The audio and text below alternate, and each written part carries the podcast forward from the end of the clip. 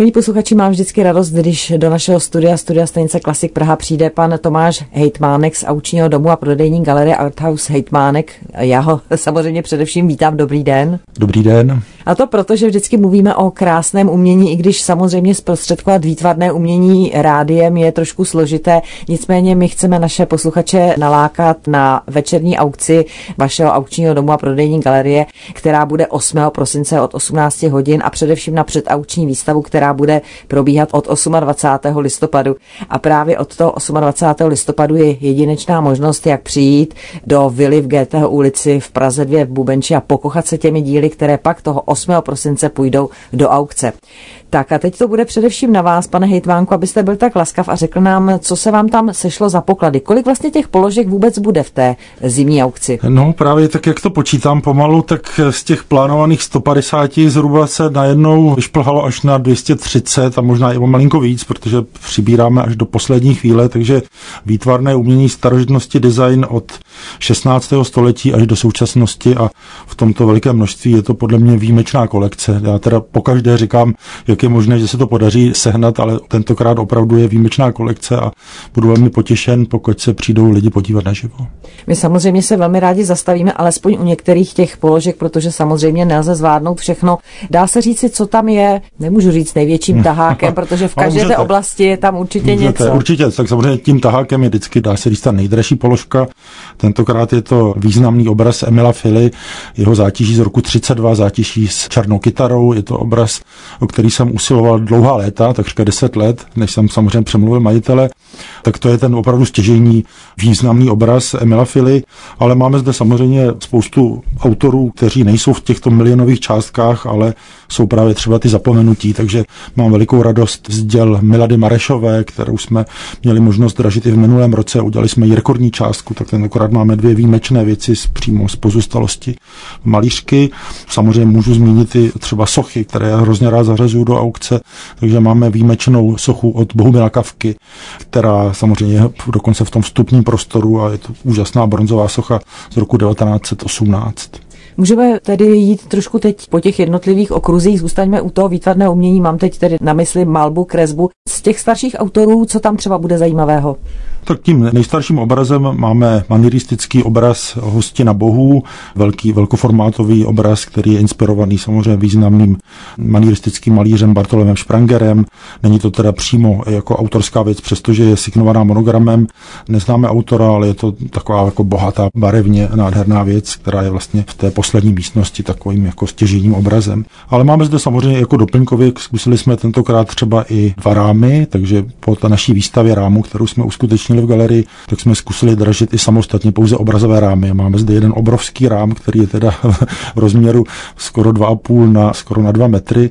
Je to manieristický rám také z počátku 17. století, takový pompézní rám, do kterého jsme kontrastně umístili moderní dílo Patrika Hábla, takže tu mladou generaci dáváme do kontrastu s tím starým řemeslem.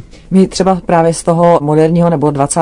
století už jsme zmiňovali, nebo vy jste zmiňoval Miladu Marešovou, co hmm. tam z toho 20. století třeba bude? Tak samozřejmě klasiky českého malířství, Václav Špála, máme zde velkou kolekci mařákovců, takže podle mě výjimečnou kolekci, kterou jsme ještě neměli, takže máme samozřejmě klasika, slavíčka, hudečka, tři úžasné obrazy od Kavána, Radimský samozřejmě jako klasik impresionismu, mohl bych jmenovat samozřejmě ještě mnoho dalších, ale máme zde také velkou kolekci grafických listů a kreseb, takže samozřejmě velmi oblíbený Josef Váchal, samozřejmě Alfons Mucha, který je také velmi známý a v poslední době dost často vystovaný autor.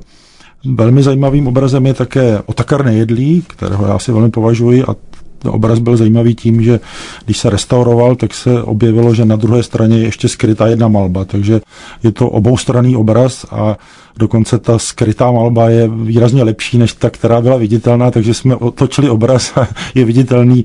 Je to sice továrna, ale úžasná z roku 1916, takže kouřící komíny, takže patří to do té doby té války. No. Máme samozřejmě opět i v uměleckém řemesle máme Janákovi servisy, máme tentokrát dva kubistické servisy opět, které ještě se vlastně neobjevily na trhu, takový ten klasický černobílý, takže doufejme, že sběratelé kubismu přijdou se podívat a budou dražit proti sobě.